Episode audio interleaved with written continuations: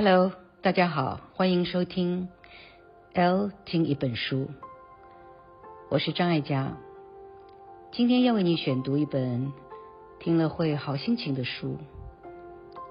要找一本听了会好心情的书还真是不容易，不过我找到了，书名叫做《生命中的盐》，作者是法国人类学家、女性主义的倡导者。Francis e c h i t i e r 艾希提耶。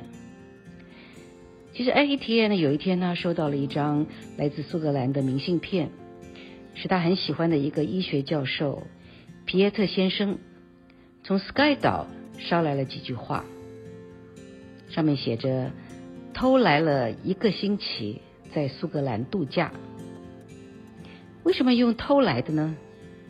这样的说法是从何而来？谁偷了什么？这位非常尽责的医生教授，在每一位的病患身上都贡献了他许多的时间。他从他应该全心全意为他们奉献的人一群人身上，在他们身上那里偷来了一点喘息的时间。那到底是我们偷了他的生命，然后他再自己偷回自己的生命？于是作者就开始从这层意义上。开始给他回信。二零一一年八月十三日，昨天收到您的明信片，很开心，也很高兴知道您到了一个令人向往的圣地度假去了。所以您该是置身在苏格兰的雾中了。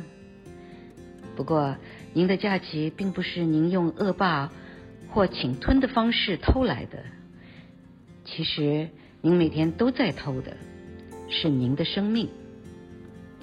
如果您以平均八十五岁的一生来计算，也就是三万一千零二十五天，平均粗略算来，每天有八小时的睡眠，三个半小时用在买菜、做饭、吃饭、洗碗等等，一个半小时用在卫生、照顾身体、疾病等等。三小时用在整理家务、照顾小孩、交通、各种其他事务、整修房屋等等。每个月工作一百四十个小时，以每天工作六小时来算，要做四十五年。不过这里头并没有把我们在工作中得到的愉悦算进去。每天一小时花在无法避免的社会关系，跟邻居讲话。酒会、大会、研讨会等等，一般人还有很多的时间可以留给作为生命中的盐的那些活动吗？度假、看戏、看电影、听歌剧、听音乐会、看展览、看书、听音乐或弹奏音乐，各种艺术活动。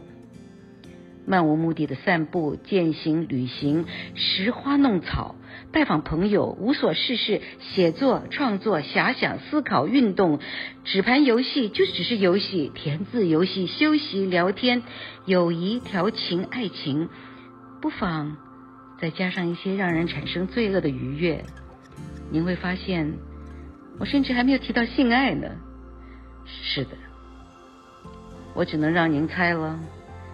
在所谓的活跃时期，每天一个半小时，之前或之后，则是五个半小时。您呢？你把所有做其他事情的时间拿来延长成工作的时间。